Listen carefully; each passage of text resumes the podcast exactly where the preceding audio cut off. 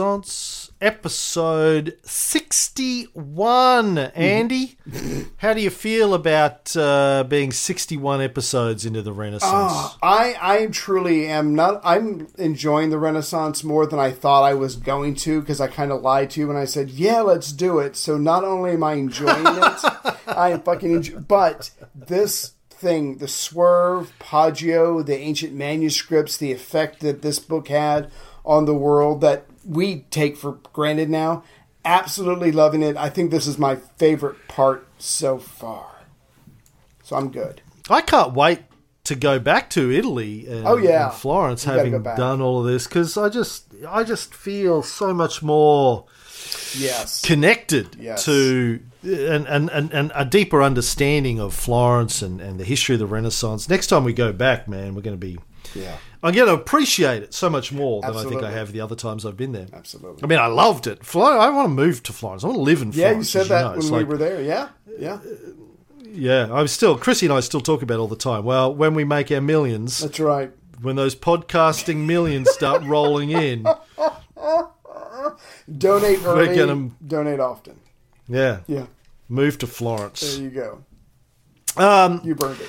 So uh, in our last episode, we, we, we talked about how Poggio went to England, uh, which was a huge disappointment. Then he got another job at the Vatican. Yeah, baby. Wrote wrote a book and lots of letters saying, "Listen, church is fucked. You guys are all fucked. You're a bunch of you're a bunch of cunts. Really, you're corrupt." Banging married women all over the place. Yeah, I've got a bunch of illegitimate kids, but it doesn't matter. I'm not a member of the Holy Order. Do whatever the hell I want. Yeah. Um, don't tell me what to do. Um, and he started to make good money, uh, uh, according to tax records. Uh, he uh, after he got back from England, he really started to make a lot of cash, Right. And started to buy some property, started to collect uh, his own antiquities. Uh, Right. in 1427, only five years after he got back to Italy, he wrote to a, fr- uh, a friend, I have a room full of marble heads. so, you know, he's starting to build Yeah. his own collection. He's not relying on Niccolo or, or Cosimo Right. funding his ventures now. And in that same year, 1427, he purchased a house in Terra Nuova, a, small town in Tuscany, not far from Florence, same place where uh, he was born. And over the next few years, he gradually builds up his property holdings in Terra Nuova, starts to prepare for the next phase of his life. And uh, in fact, it was said that he raised money for the purchase of this house by uh, copying a manuscript of Livy, his History of Rome, and selling it for 120 gold florins. hey. So he's, making money as Yeah. As people uh, are developing an appreciation for Ah. manuscripts themselves. Right. And he's got the most beautiful handwriting outside of maybe Niccolo Mm-hmm. i- in uh, in Italy. Uh, you you you want a you want a nice copy of something? You go to Poggio. He do, he does it uh, on the side, charges a shit ton of cash for it. so he's doing Yeah. well. And then Yeah. in 1436, at the age of 56, he finally married. Oh, he married his mistress. That's nice. Oh, he made a decent woman of her. Mm, mm, well, you know, Ray, if, if you're going to buy a car, Right. do you want to buy an old rust bucket that, like my car, Right. like 25 years old, falling apart at the seams? Been driven by everybody. or, Right. yeah, yeah, punched out 14 little cars. Uh, its exhaust pipe is sort of a bit loose and floppy. Or God. Right. Right. do you want a brand new car? Straight up, mmm, the smell. The smell of the new, that new car smell, Ray. Tight, tight car. When you get in that seat, oh, you can feel the seat wraps around you. It's tight. Can't blame a man for wanting a new car. No, I guess not. oh, so he gets married. Oh. That's why Chrissy had a C-section. She could keep it tight. I'm not losing this Keep man. it tight. Yeah. No. Yeah. Before you go on to his wedding nuptials, I do I do want to say that um, when he bought that land back where he was born and he bought the house and he acquired things, that was actually a much bigger deal than it may seem because when he was young, his father was chased out of town for debt. So now the son is back. He's throwing money. He's making it rain. And now he has restored the family name and the family, family honor, which you know he enjoyed that very much. And so I just wanted that pointed out. So for all the shit he's been through, now the money is really coming in and he's going back and he's putting the stamp on his where he was born. Life is good. And now you're telling me he's going to marry and he's trading up and he's getting a new car. Good for him. Good for Poggio. Whoa. He's, is he getting a new car? Oh. Straight off. Yeah, he marries an 18 year old. Yes. He How doesn't, he? Old was he? doesn't, uh, uh, 56. Okay. Marries an 18 year old. So he's about, about your age. How old are you now? 52? 52. Yep. 52? Yeah, four years from now. Can you see yourself marrying an 18 year old? Yes, I c- no, no, no. We, Happy. we have. We have some eighteen-year-old uh, listeners of the podcast. lot, lot of, lot of female uh, university students send me, send me their ID cards, Right. and say, "Can I get a free subscription to the show?" And I'm like, "Well, Boom. What do you? What free and free? yeah, what sure." Terms? Yeah. But you might, you know, you might have to marry Ray in a couple of years. That's the Well, let me let me make it even worse because I won't be 56 for four years. If we have any 14 year olds out there, no, just joking, just joking. Please don't send us anything. If you're 14, please do not. it's hour three, and I'm tired. Yeah, yeah, yeah. Yeah. Care of Jeffrey Epstein at uh, Trump Tower. fucking prison he's going Right. to end up in. Yeah. Do you know who lived right across the road from him? Who? Bill Cosby. Oh, oh, the parties they must have had. That's right. Stand into each other's Um, windows. the the town where Poggio uh, bought his house and started buying up all the property today Yes. is known as Terra Nuova Bracciolini. Ooh, nice. It's a municipality in the province of Arezzo in uh, Tuscany. nice. So there you go. He has a town is named after him now because of uh, his influence. There you go. He lives on. Yeah. Lives on in the name of Terra Nuova Bracciolini. So uh, yes, he married an 18-year-old from one of the ancient families of Florence and got a lot of criticism uh, Right. from friends like Nicky the Nixter Yes. for for getting married at all Right. uh, at his age, let alone marrying a young woman. So he wrote a book about it called "Should an Old Man Marry," Right. um, in which he made the argument that it made sense for an old man to marry a young woman Yeah. uh, because he could m- mold her like wax to his will. He said, Look, I could marry a woman my age, but Right. she's going to have opinions. yeah. Oh my. Um, and I, and she's going to want to have a say in things. Uh, that's that. That's no fun. That's not right. Um, where, where's the where's the upside in that? She's probably got a floppy pussy. I mean, I, I don't. I, I've already got one of those. Where's the upside in that? yeah. Um, I want, I, I want, I want that new car smell. So, gonna be our next coffee mug. New car smell. Picture of an 18 year old. Yeah. Yeah.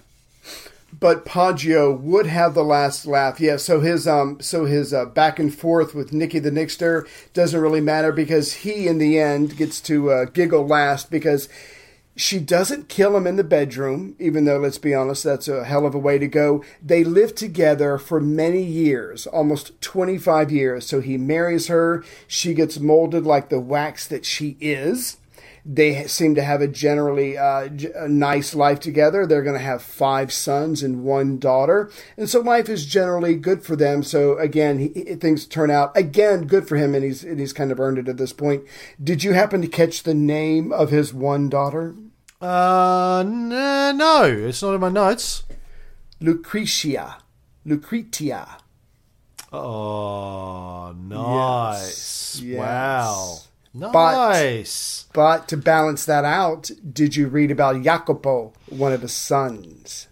I did. Yes, I did read about his sons. Go ahead if you want to. Yeah. So, yeah. Well, he he had five sons and a daughter to uh, the the young wife. Right. Now, four of the sons had ecclesiastical careers, uh, which I find ironic because Right. he was he turned down many offers to join Yes. holy orders. They said, "Listen, we'll Nope. make you a bishop, we'll make you a cardinal. Nope. Fuck all the bitches that you want, little boys. It's all great. Just gotta get ordained. join the church." yep.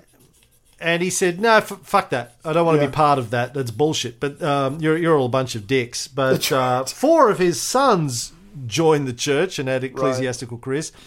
One, uh, Jacopo, uh, got caught up in a conspiracy, ironically, against the Medici in 1478, which we will talk about in a future episode, Yes. and was hung yes. not like a horse, just No. just just, just hung. hung. Just hung. Yeah.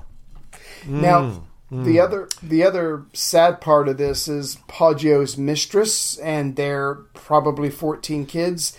We don't really know what happens to them. I don't think there's any records that survive. And so did he use some of his money to set them up? Did he cut them off? I couldn't find out anything in particular, so um, I don't know if it's really fair to judge or to assume based on you know a complete lack of evidence. But considering the times, I mean, it probably didn't go well for them. But I'm only guessing. Well, I think that's the advantage of having 14 kids to a mistress is you Yeah. can just go, away. Hey, I'm out and Done. walk Out of away. 5,000. Yeah. Yeah. Yeah. Yeah. Yeah. Um, lesson learned. Anyway, yeah. Yeah. that's horrible. So No, I yeah, no, we don't know. I mean, I like to think that he looked after them, that he he, he took care of them with you know, got them a house, you know, gave Something. them gave them a stipend, but Right. uh, there's no no mention of the history, so Yeah. we don't know. Yeah. So in 1447, Pope Eugenius IV dies, and that's when you were saying Nicholas V comes on. Now, they had met seven years before. He's a humanist. They're going to get along. So, probably because it was so agree- agreeable, Poggio decides to stay on. And believe it or not, this is his eighth pope that he is working for. But like you were saying, um, now that he's back in the Vatican, he's got rivals or having disagreements. Uh, they're insulting each other, and some of these other people that he's fighting with. are humanists. They're not. They're not just straight up um, Christians. And so there's a lot of rivalries. There's a lot of factions going on within the Vatican, as you would imagine. And so at some point, some of these arguments actually turn to fist fights. But the point is, he's getting on in years and having this shit to deal with day in and day out. He's probably got to be thinking, you know, it might be a good time for me to consider retirement and look at my 401k. Yeah. I want to talk a little bit though about this uh, last pope that he served Oh, under, please. Nicky the Five. Right. uh, Nicholas Nicholas the Five. Um, yeah, as you said, a humanist pope. Now, I don't know about you, but I, I struggle with the idea Yes. of a humanist Thank pope. you. There, there were a few of them, though, Right. um, and and that's kind of a fascinating thing about this period is you i mean all of the humanists were essentially christians uh, to some degree because being an atheist was uh, fastest way to end up on the wrong end of a rope uh, back then. So most most of these guys were christians. And yet could balance that and being a humanist and and um, even popes all right? So you had this guy background: uh, his uh, mother married a physician uh, who practiced medicine, and uh, he he the Nicky uh, his father died when he was young. He uh, got a, a, a, a tutor in Florence. Uh, he was he was uh, uh, teaching uh, the kids of the Strozzi and the Albizzi family. Um, so he uh, made a lot of good contacts in Florence and met a lot of the humanist scholars. So before he's in the church, he's a humanist, is my point. Before he becomes Pope, he's already a humanist. Then he goes on to get a degree in theology, and uh, a bishop, Niccolo Albergati, was so impressed with him that he took him into his service, gave him a chance of uh, furthering his studies. He tours through Germany, France, England, starts collecting humanist books Wow. because he was a he was a humanist. He was an intellectual, but you know you had a career, so you you could be a humanist in the 1400s. But if you want to if you want a career, church is one way where you can go make money, right? You get Absolutely. a job, get all the benefices, uh, all that kind of stuff. Right. So he um, he just goes up the cursus honorum, basically, of the church, whilst being a humanist at the same time. It's just a job, Right. And see, I think this is the point. Uh, It's important to understand, as as Poggio was pointing out, these people, like the priests, bishops, cardinals, monks, popes, abbots, whatever, they didn't believe it was it was a job. Like it was an industry An opportunity. they didn't yeah they weren't holy holy men the people that ran the catholic church they were shit fucking kicking bullshit artists dumbasses a lot of them right according to poggio Yeah, yeah. They just uh, they were they were useless and the church was an, an opportunity for them to be able to make money without having to do much except you know read from a book stand up on a podium and give speeches about shit they knew nothing about according to Poggio. So but but Nicholas was actually an intellectual. He was a humanist and uh, did well. So he end, he ends up going up the cursus honorum becomes a bishop uh, blah blah blah blah blah, and and gets elected pope at the papal conclave of 1447 to succeed Eugene the Fourth.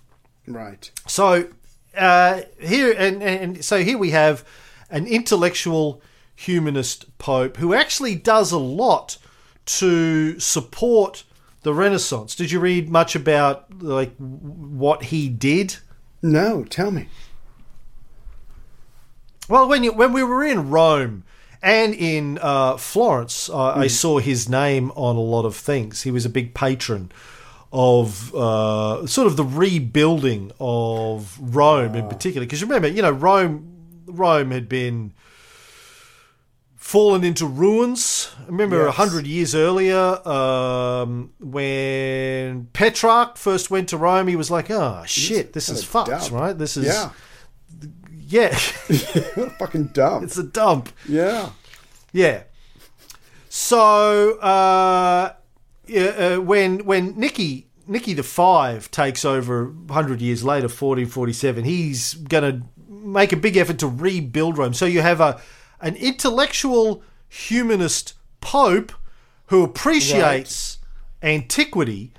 Who's going to try and rebuild Rome? So um, he held a jubilee at Rome. Remember, we talked about jubilees where you know sort of create a reason for pilgrims to come to Rome. Right. Um, in 1452, he crowned Frederick III as Holy Roman Emperor at St. Peter's, which was the last imperial coronation held in Rome.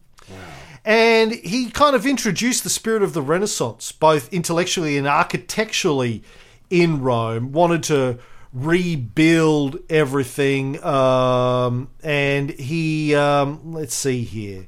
he started to pave the main streets. He started to restore the water supply. He rebuilt the uh, Aqua Virgo aqueduct, which had been built by. Um, Agrippa, I don't know. Agrippa. He restored Boom! Agrippa's Aqua Virgo aqueduct. Good guess there. Thank you. Aqueduct, probably probably Agrippa. Yeah, um, yeah. He he res, uh, restored it, and it emptied into a, a basin that uh, Leon Battista Alberti designed, which was the predecessor to the Trevi Fountain. So where the Trevi Fountain is today, Right. that's where the aqueduct spurred in. He restored a lot of the major Roman basilicas and churches. Uh, really, really did a, a huge job at restoring Rome. He was one of the main guys that Right. invested a shit ton in making Rome great again. That was his motto. He had a little red cap made. Right. Badass. Mer- Murga, make Rome great again. He pulled an Augustus.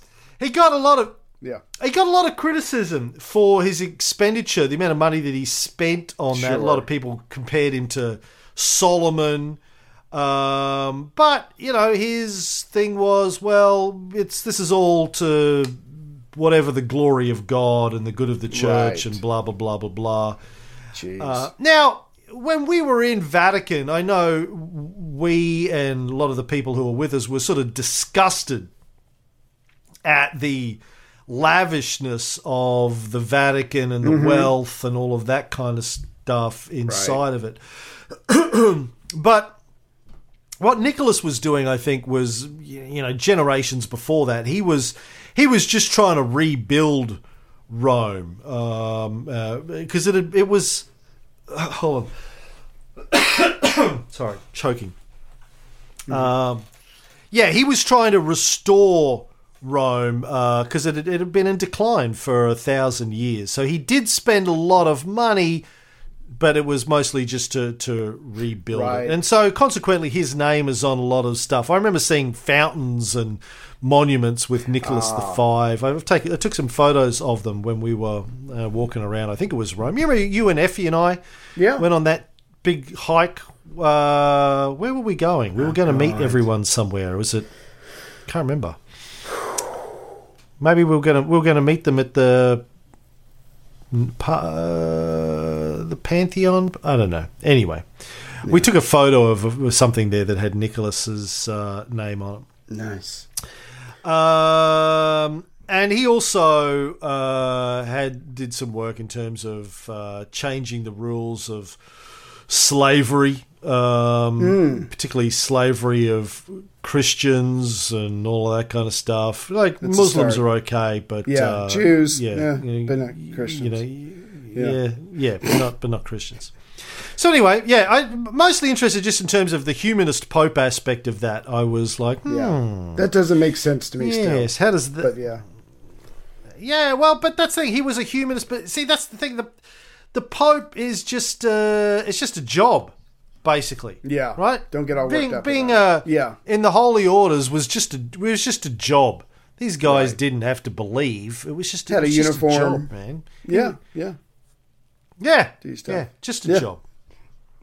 So, so going back to Poggio for a second. So, as he's thinking about uh, retiring, he's a little nervous because retiring and doing your own work and maybe a little bit of book hunting doesn't pay as well as it, you know, as working for the Pope. But his the Tuscan government tries to help him out as much as they can. They pass a um, revenue bill exempting him and his children from all public taxes. And if you remember the shows we did on uh, Florence before with the uh, who controls the taxes can actually ruin people. So that's a pretty big deal that he's going to be able to save a lot of money. But here's where it gets even better for Poggio, even though he's getting up there in years. In April of 1453, Carlo Marsupini, who was the chancellor of Florence, died. Now, as we all know, the the, the by this time the uh, chancellor's position is more of a showpiece for the people who love their republic. The Medici's are the one in control, but still, it's a decent job. It's got great pay. It's got high honors, and people like Salutati and Leonardo Bruni had held the office before, so it's, it's kind of a big deal. And if you are the chancellor and you die in office, you will get one of the most elaborate state funerals possible. And Poggio is 73 at this point, so when he is offered the job, he takes it. Now, he lives through this time because he's chancellor for five years. Didn't do the greatest job in the world. Some of the small stuff slipped uh, between his fingers. But as chancellor, he handled the broad strokes. He did a lot of ceremonial stuff. And he was working on his own projects um, while he's being the chancellor because he's not spending all of his time being the chancellor. Did you read about, um, or did you read a description of his one work when he was chancellor, The Wretchedness of the Human Condition? Yeah, I did. He sort of talks about the fall of Constantinople to the Turks and then yeah. basically turns it into a sort of a dissertation on how life is tough, basically, yes. for everybody. for everybody. Catastrophes. for yeah. everybody, the, the, human condition. Basically, all life is suffering, to yeah. quote the Buddha. Um, and very melancholy. Cosimo turns up in the book Yep. Cosimo says, well, maybe the popes have a better life. It's all luxurious and easy. Yeah. And then Poggio in the book, as a character, replies, I am a witness and I lived with them for 50 years. I have found no one who seemed in any way happy to himself, who did not bemoan that life is harmful, disquieting, anxious, and oppressed with many cares. Wow. So even popes are miserable, according to Poggio. he was there. So first-hand account. Yeah, yeah. What do you? Well, I mean, uh, so let's let's stop and talk about yeah. misery, Ray. What you know? What do you think about the wretchedness of the human condition? Well, I mean, all of the things we've talked about over the years, you've got, yeah, let's start with Buddha. A lot of misery comes from people desiring things and they can't get those things. And so, therefore, there's miserable mis- misery there. That's one one aspect of it. You've got people who put their faith in a God who maybe a little kid's asking for a bicycle and he doesn't get it, or someone gets sick and you pray to God to cure the sickness and it doesn't happen. And there, there's another um, thing of misery there. It's people who are, I don't know. I, the more you want, the more you set yourself up for misery. You need to. I, who was it? Um, shit, I can't remember now. But basically, you need to stick to the basics. If you want to minimize your misery, stick to the basics. A small group of friends, have a good time. Try not to cause uh, any shit or attention for other people who don't, who then may revisit it on you. It's it's like um, Poggio said, uh, excuse me, like Lucretia said, live simply, find out what really matters to you, and let the rest of it just go away. I mean people who are miserable seem to be striving for something they either can't get or shouldn't get or the at the end of the day don't get what is your opinion mm. of hmm. misery or the condition the human well condition?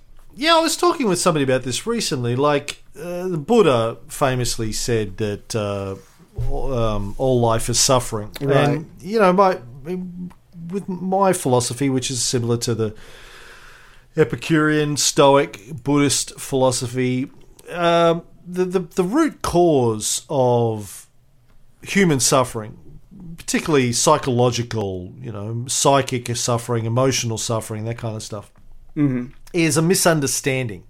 It gets back to this core misunderstanding that I talk about in Three Illusions the right. illusion of identity. As long as we think of ourselves as being a separate entity separate from the rest of the universe, with free will, um, who's trying to control our life, the circumstances of our life. That misunderstanding, I believe, is the cause of suffering. Again, talking about not not having a pain in your foot, talking about psychological, emotional right. suffering, existential suffering, because you misunderstand what you are, and that leads to the suffering. And the cure for that suffering, which is what the Buddha was on about, and the uh, Epicureans, mm-hmm. is uh, is is uh, seeing through that illusion. Oh, okay. Well, really, I'm just made of atoms, and in fact, not just made of atoms. I am all of the atoms. It's all I can possibly be in the universe. There is only right. one thing, and that is the universe. All division of the universe into separate objects is the result of you know our senses not being able to see what's really going on. You know, we we don't see at the atomic level. We see mm-hmm. a higher level of, you know, we, we our vision only tells us certain level of information. We don't right. see what's really going on at the atomic level. If we could, if our eyes were good enough, we would actually see that all of the atoms just blend into one another. It's just one big atom soup, and I am that atom soup, and therefore I, am the universe. You know what happens to Cameron should be as irrelevant to me as what happens to an ant on the ground, or a cockroach, or a tree in Africa, mm. or a rock on Mars. They are all just the same atoms inside of the universe. Uh, so you, you stop worrying about what happens to, uh, the, you know, the, the illusion of control this particular entity oh, right. known as Cameron. Right. Well, the control goes with that too. okay. Right.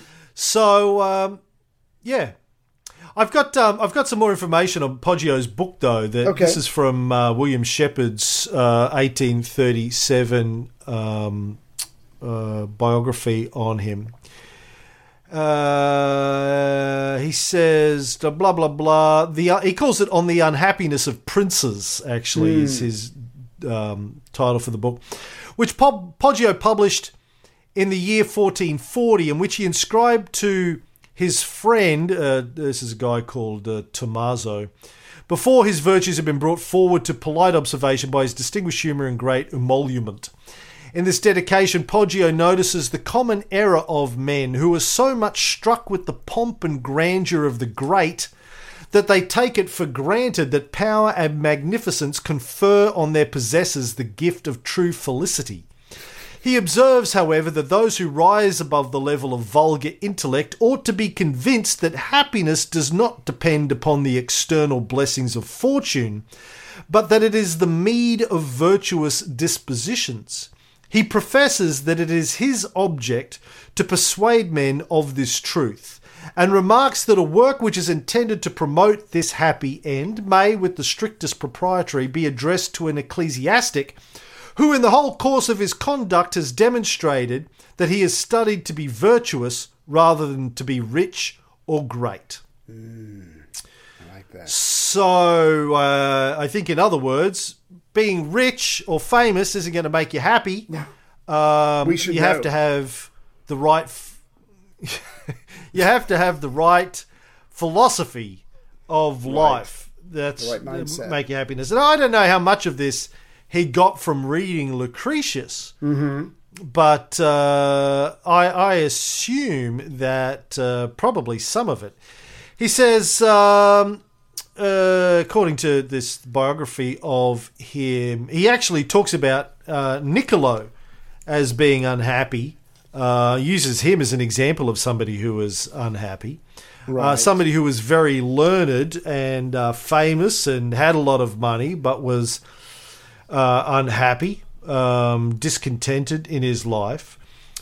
He says um, on the co- on this copious subject, he dilates at considerable length, proving from history that the best princes are liable to the bitterest woes incident to human nature. Gaining courage as he proceeds, he attempts to demonstrate that eminence of station is unfriendly to virtue Mm. Examining the conduct of the most renowned chieftains, both monarchs and demagogues, who have rendered themselves rendered themselves conspicuous in the annals of the world, he impeaches them of avarice, cruelty, intemperance, pride, and unbridled ambition, and appeals to his auditors whether men who are thus enslaved by their passions can possibly be deemed happy. Arguing upon the position that man is the creature of the circumstances in which he is placed, he maintains that the possession of uncontrolled authority betrays the powerful into vice, inasmuch as it frees them from those whose salutary restraints which are necessary to the confirmation of good principles. Hence, he observes, it frequently happens that men who have adorned a private station by their virtues have become the disgrace of human nature when they have been raised to the summit of power. Damn. He uh, dwells on the vices of exalted rank. So uh, there you go. He um, he wrote a, what sounds like a, a pretty uh, pretty aggressive book for the times, basically saying, look, being rich and powerful and a you know member of the hierarchy probably Yeah. just means that you're an asshole and is no way to Right. achieve happiness or be a good member of society. Right. No, it's this is an astounding book to be written in 1440. Really, Yeah. it's uh, quite quite astounding. Need to need to get a copy of it and uh, read it. Yeah. And what, what makes it amazing is he goes from writing that to then translating from Greek into Latin the comic novel The Ass. So this guy is all over the place, but I think it shows one how well he knows Greek and two the range of his mind. And then he writes a history of Florence. So this guy, even though he's in his 70s and even though he's the chancellor, he's obviously still has his mental powers and he's very very driven and very good at what he does and he's able to produce these three very different works in a relatively short term. And then he died. No, he retired from office in April 1458 and he dies October 30th, 1459, buried at the Church of Santa Croce. Um, Croce, Florence has a statue of him put in front of the Florence's Cathedral Santa Maria del Fiore. So for a while, he had a statue. I think there, I don't know if there was a painting, but the point is he had a statue, and as as everything else in, in life, there he's going to be pushed aside, replaced by other people who are um, more popular or more famous. I don't know how much you want to go into that, but even after he dies and he has the statue, eventually no one's going to know who he is. They're going to walk by his statue in Florence every day. They're going to have no idea who he is, what he did, or what he has contributed to the modern world. Yeah, but you know he he had a huge influence. Um, by the way, the statue that was erected of him later on, when the Duomo, the Santa Maria del Fiore, was uh, the facade was uh, refashioned. The statue was moved to a different part of the building, and now it serves as one of the twelve apostles. So this guy can't get away from the church. Oh my God.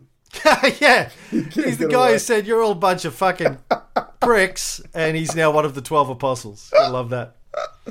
Oh my God.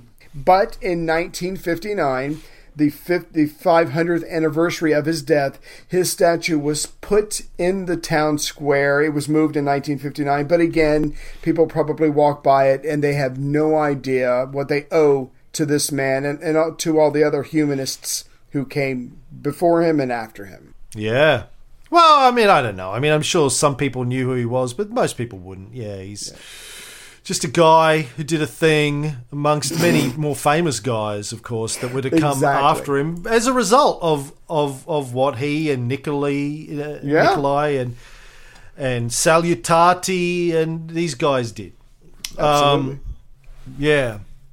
So the book that he relaunched uh, onto the world, Lucretius's On the Nature of Things, is quietly being passed around as far as we can tell. Again, hmm. because what it talks about is so controversial and subversive right. to the church, it, it's it's like a it's like fucking the Communist Manifesto in America in the During the Reagan time. fifties, Oh, yeah, even yeah, or worse. McCarthy period or the Reagan time, yeah. You're Right. like, you know, you're passing that around uh, under the desk in brown paper bags. Uh, you know, Yeah. people. I, I don't know if I've told you this. I remember sitting in a cafe in, I think it was in New Orleans, somewhere uh, decades ago, um, reading. I, I can't remember if it was either Ayn Rand's The Fountainhead or it was Chomsky. One of those I was reading. I can't remember some book. Anyway, some some girl came up to me and said something like, "You're brave, openly reading that in public in these parts." Yes. I was like, "Really? Fuck! Well, you can't read a book in America. Not you have to have to Yeah. be careful what you're seen reading." Yeah. Uh, uh, actually, I don't know. It might have been. It could have been anywhere. Could have Yeah. been Seattle. Could have been New York. I can remember. Anyway, um, so it got passed around. Now, as I said earlier, we we sort of um, get hints of it uh, from little things that are written that have survived uh, over the next few years. Uh, but 40 years after he died in the uh, late 1400s, the Dominican friar Girolamo Savonarola ruled Florence, turned it into a very strict Christian Oh. republic. Yes. And, Like the uh, we, of Footloose. We're, going to do, yes, he- outlaw dancing. Yes. Um, so this is people have probably heard of the bonfire of the vanities. Right. That was uh, Savonarola. Burn all the books. yes. Burn all the books. Sodomy um, was now- made a capital crime. The rich were attacked, Like singing and dancing. What I would know, you have done? like oh my god. Um, cried. I don't know. Um, singing and dancing were uh, were uh, outlawed, and, and like you were saying, I mean, they, they literally his followers went around and they grabbed songbooks, mirrors, cosmetics, musical instruments, sculptures, and works of ancient poems and threw them into a large fire at the Piazza della Signoria.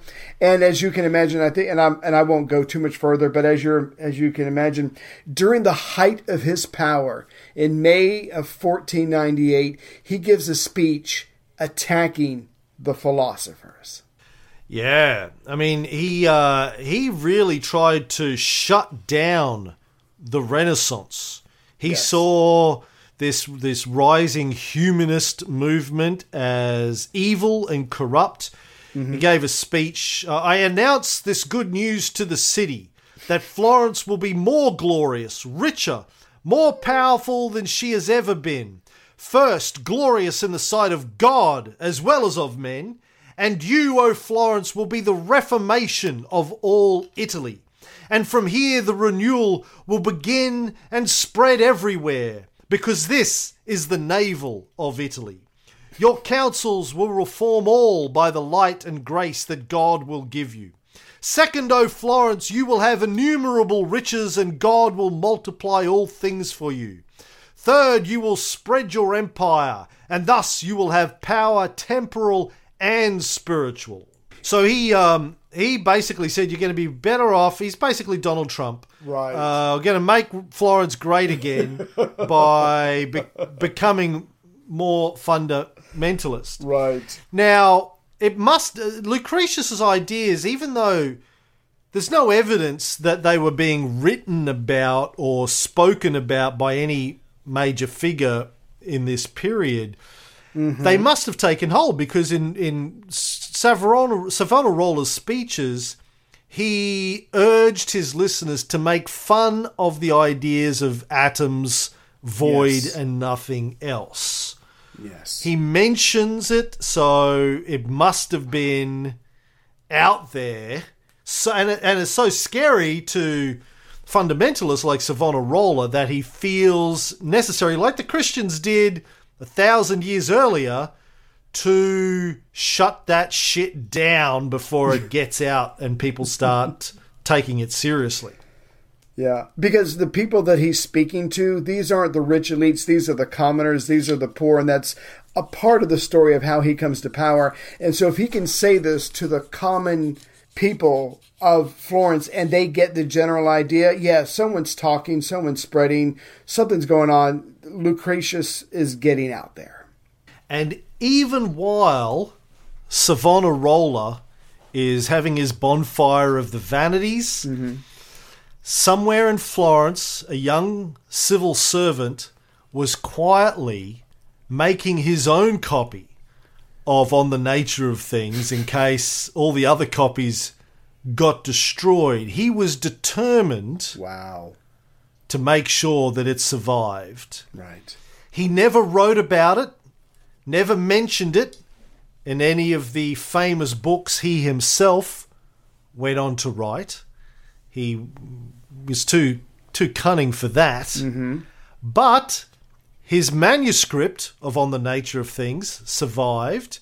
His name isn't on it, but in 1961, his handwriting was identified, Right. and that person was Ray Niccolo Machiavelli. He knew what he was doing. Machiavelli. Yeah. Secretly made his own copy Damn. when he was a young man, years before he was powerful and famous and the Chancellor of Florence and all of that kind of stuff.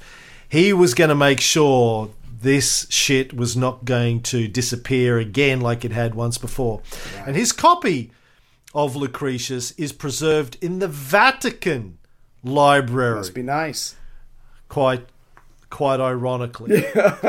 what better place what better place for the book that was rescued from uh, obliteration by Poggio, the apostolic secretary, uh, and and in the wake of his humanist pope Nicholas V, that Right. this book that was to have such a stunning influence on the Renaissance and the modern world is uh, now preserved in the Vatican Library. God has a sense of humor. Yeah. Yeah. No, he doesn't really. I've No. read I've read the Old Testament. He has no, not much. Not much funny no in there. sense of humor. okay. Got it. No, Yeah. no, no. You try and get a laugh. Tough crowd, God. Uh, tough crowd. Okay, the next thing I have is 1484, where the church starts um, trying to come down. Wait, hold on. Oh, they start giving examples of uh, people who were speaking out against either parts of the faith and they're going to be punished for it. So if you have something before that, please take over. Well, the next mention we see of Lucretius is in the mid 15th century. Another Florentine scholar, Marsilio Ficino, he was also a Catholic priest and, and one of the most influential humanist philosophers uh, of the 15th century. Um, he's still in his 20s, so deeply shaken by On the Nature of Things that he wrote a commentary on it and he referred to the author uh, as our brilliant Lucretius. But after he had written it, he kind of came to his senses and threw it in the fire. Damn. So I, I don't know how we know about this, but Right. uh, there you go. Somebody must have told somebody Yeah. uh, that he down. wrote a commentary on it. But uh, yeah, he was his father was a physician under the patronage of Cosimo, who Mm-hmm. took the son into his household and became his patron. Uh, the son, Ficino, was the tutor to Cosimo's grandson, Lorenzo de' Medici. So he he had uh, some humanist uh, background, and when Cosimo decided to refound Plato's Academy in Florence, he chose Ficino as the head of the academy. So he Wow. he was uh, quite a uh, he was both a Catholic priest and a humanist scholar. Wrote a lot of books, um, but uh, yeah, decided he write, writing a commentary on Lucretius was probably pushing pushing the boundaries. Not a good career, Um, interest, interestingly, Ficino introduced the term and concept of platonic love uh, in a letter uh, he wrote in 1476 wow. and then continued. He wrote a he wrote a book called De Amor, He said, uh, you know, there can be uh, a platonic love, Right. uh, and he wrote he wrote love letters in Latin to a man Here we go. Giovanni Cavalcanti, Right. who was in a who was a, a, a Florentine poet. He's gay. Uh, well, yes. Basically, he he loved he liked to travel on the dirt highway. Um, uh, but but uh, you know, he maybe didn't didn't travel the dirt highway. He actually wrote a book where he condemned sodomy, but also Right. wrote love letters to at least one man and was was known to be a homosexual, but not an active homosexual. It's a bit like the um, bit like uh, the Mormons Right. today. Uh, I'm not sure about the Catholics, but the Mormons still say this about homosexuality. It's fine to be a homosexual as long as you don't do anything about it. Right. Thanks. Yeah. Think about yeah. So, but he introduced the term of platonic love. Uh, I love you, but I'm not going to stick my dick in you That's fair. because that would be wrong. That's fair. Yeah. So, um, as you, as I think we said this previously in the last show. We don't know what Poggio's opinion of Lucretius was. Was it destroyed? Was he smart enough to not to write it down? Did he purposefully stay aloof? I mean, obviously, it took him years to be able to read the damn book. But even after that, did he stay aloof from it because maybe he didn't want to threaten his job at the church? He wanted to still be free to look for books. Uh, maybe he didn't want the harassment of trying to defend himself because he did still have enemies even late into his life. So we don't know what he um, what he really thought. And because Lucretius is getting out there, you know, like you were saying, almost like under the table or whatever, and people are starting to talk about it. And it seems to be to some degree with, out there in the general consensus where you can make a joke about it or you can reference it, and people get generally that you're talking about atoms and what they are. Um, so it's getting out there. And, and with this in mind, the church is really starting to. Um, to feel this and, and they're starting to react. So, for those who start to speak up or show that reading Lucretius or that the idea of Lucretius has affected their views, they are going to be punished by the church. In 1484, the Florentine poet Luigi Pulci was denied a Christian burial for denying miracles and describing the soul as no more than a pine nut in hot white bread. So again, the church is very big on there's a reward or punishment after death. The soul is eternal. If you deviate from that, we're going to come down on you as hard as we can because that is the very basis of the religion, and that's how they hold you by a reward or punishment after death. Mm. So it's start, it's get it's starting. So I'm not sure. It's starting. Yeah. I'm not sure what the pine nut in hot white bread thing has to do with Lucretius exactly, but he was denying uh, miracles and Right. uh, you know basically dismissing the soul as not important. I guess is what that's saying. So Yes. probably influenced uh, by ep- the Epicureans.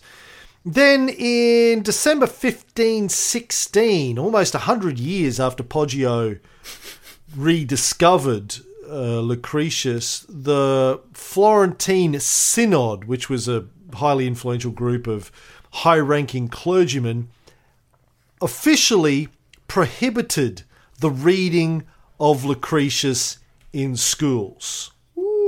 So you know you've made it when Yes. your book has been banned. so, uh, like you know, our podcast. I, my goal is for our podcast to be banned, Oh yeah, I'm sure we are like in a lot uh. Alex Jones. Right.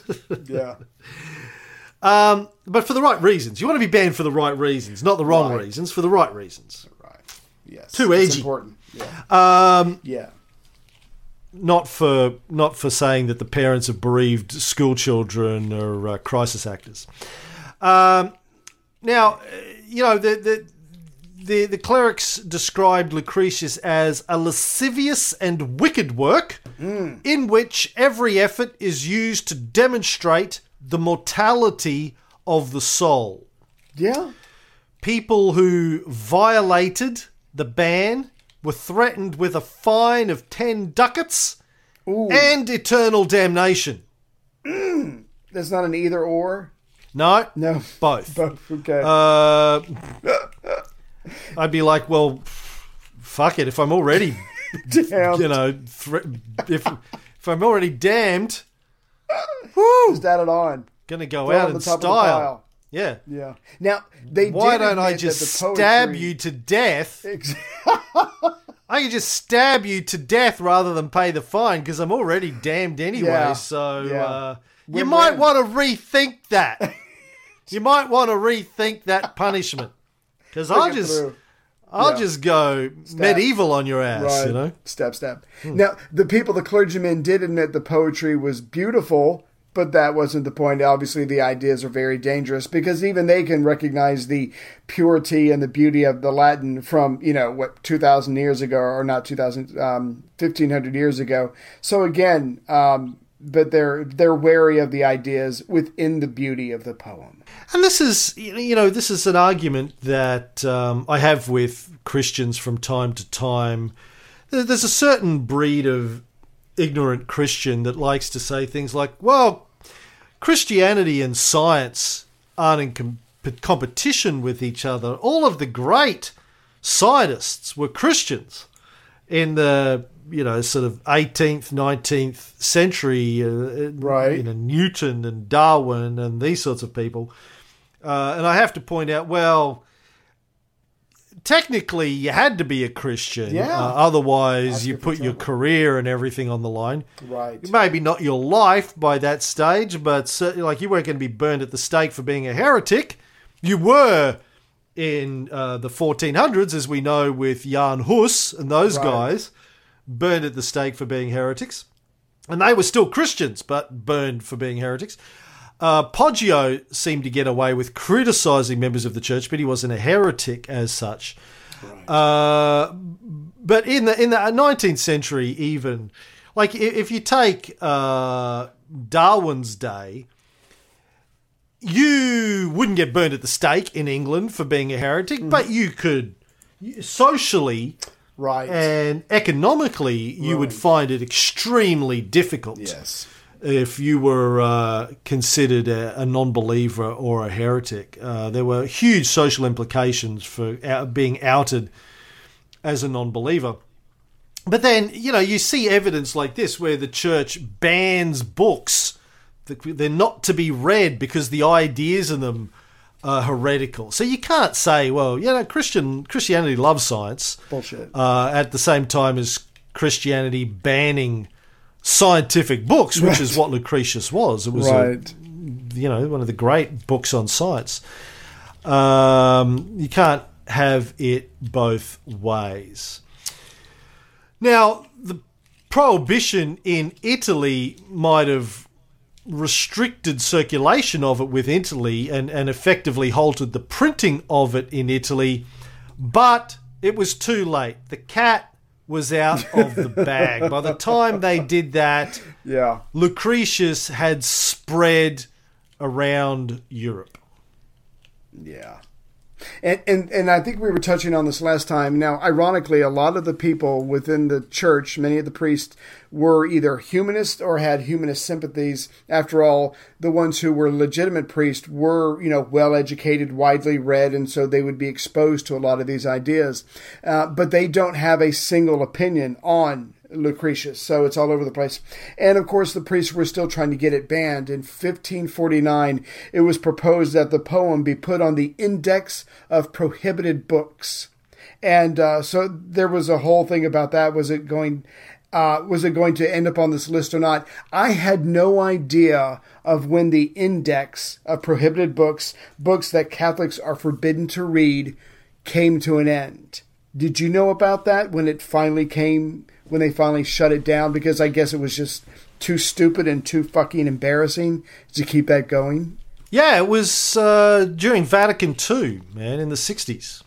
The year I was born, 66. They had a list of books that you couldn't read up until 1966. That to me is just fucking insane. The good news is that um, uh, Lucretius is not going to end up on this list because a very powerful man, the commissary general of the Inquisition, steps in and goes, "No, people can read it as a fable, and as long as they do that, it doesn't have to be banned." Yeah, but okay, so you can uh, make fun of the Catholics for banning books.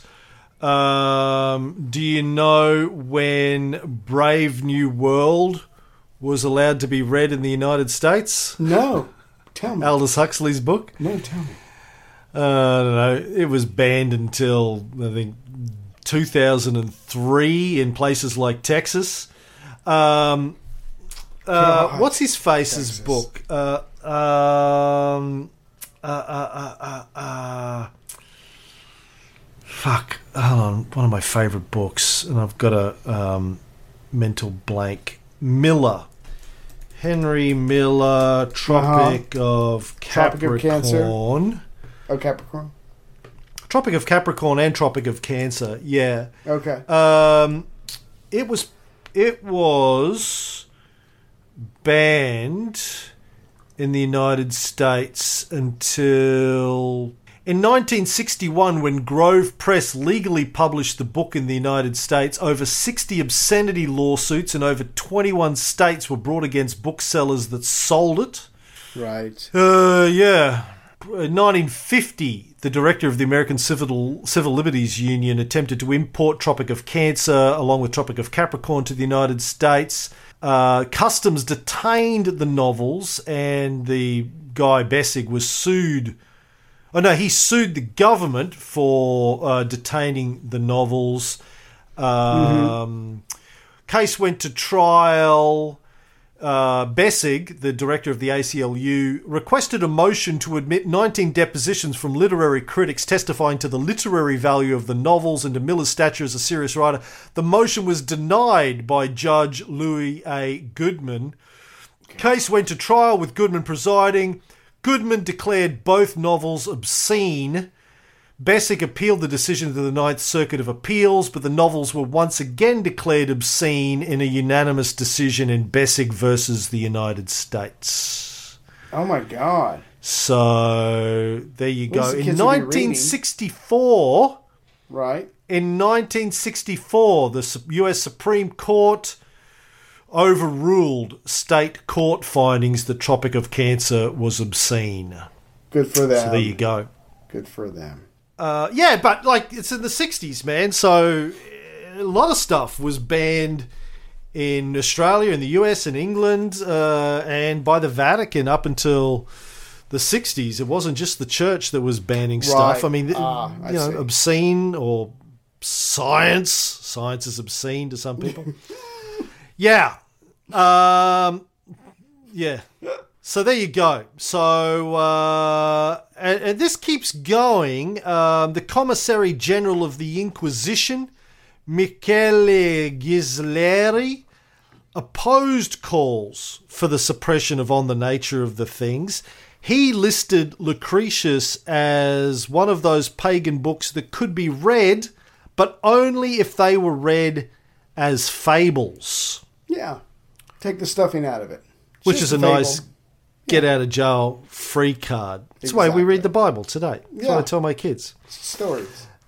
Uh, but then, on the London stage in the mid 1590s, in a little play called Romeo and Juliet, Mercutio teases Romeo with a description of Queen Mab, where he says, She is the fairy's midwife, and she comes in shape no bigger than an agate stone on the forefinger of an alderman, drawn with a team of little atomi athwart men's noses as they lie asleep. A team of little atomi.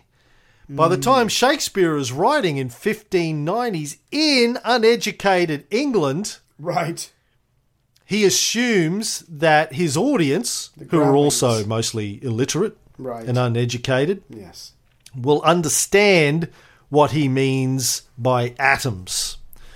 uh, an unimaginably small object. So between 1417 and 1590 something, Right. the concept of atoms has gone from gone, forgotten about, to Shakespeare can write it in a play, a play for the public masses in England, yes. I where get it. you know, yeah, where people in in Poggio's time were so dumb, even the most learned people in the country he found appallingly uneducated and unsophisticated. So there you go. The, the the it took time, like all these things with the Renaissance, like the, these this reawakening of these ideas. They didn't happen overnight. Took time for a whole bunch of reasons. You know, books were hard to come by. People weren't literate. Printing had to come about. Right. Distribution systems. People had to learn how to fucking read. Church had to get out of the way. You know, books like this had to be underground. But Yeah. thanks to Poggio and Boom. Nicky the Nixter, these things and, and Niccolo Machiavelli, mm-hmm. these things, this these ideas of atoms, science, the soul, either not existing or dying when you die. So what's the point of worrying about the afterlife? Gods don't care about humans if they exist at all. These ideas started to proliferate and they built and they built and they built. Yes. And and science can back up so much of what Lucretius wrote in 50 or 55 BCE. It's amazing. And that is the end of that.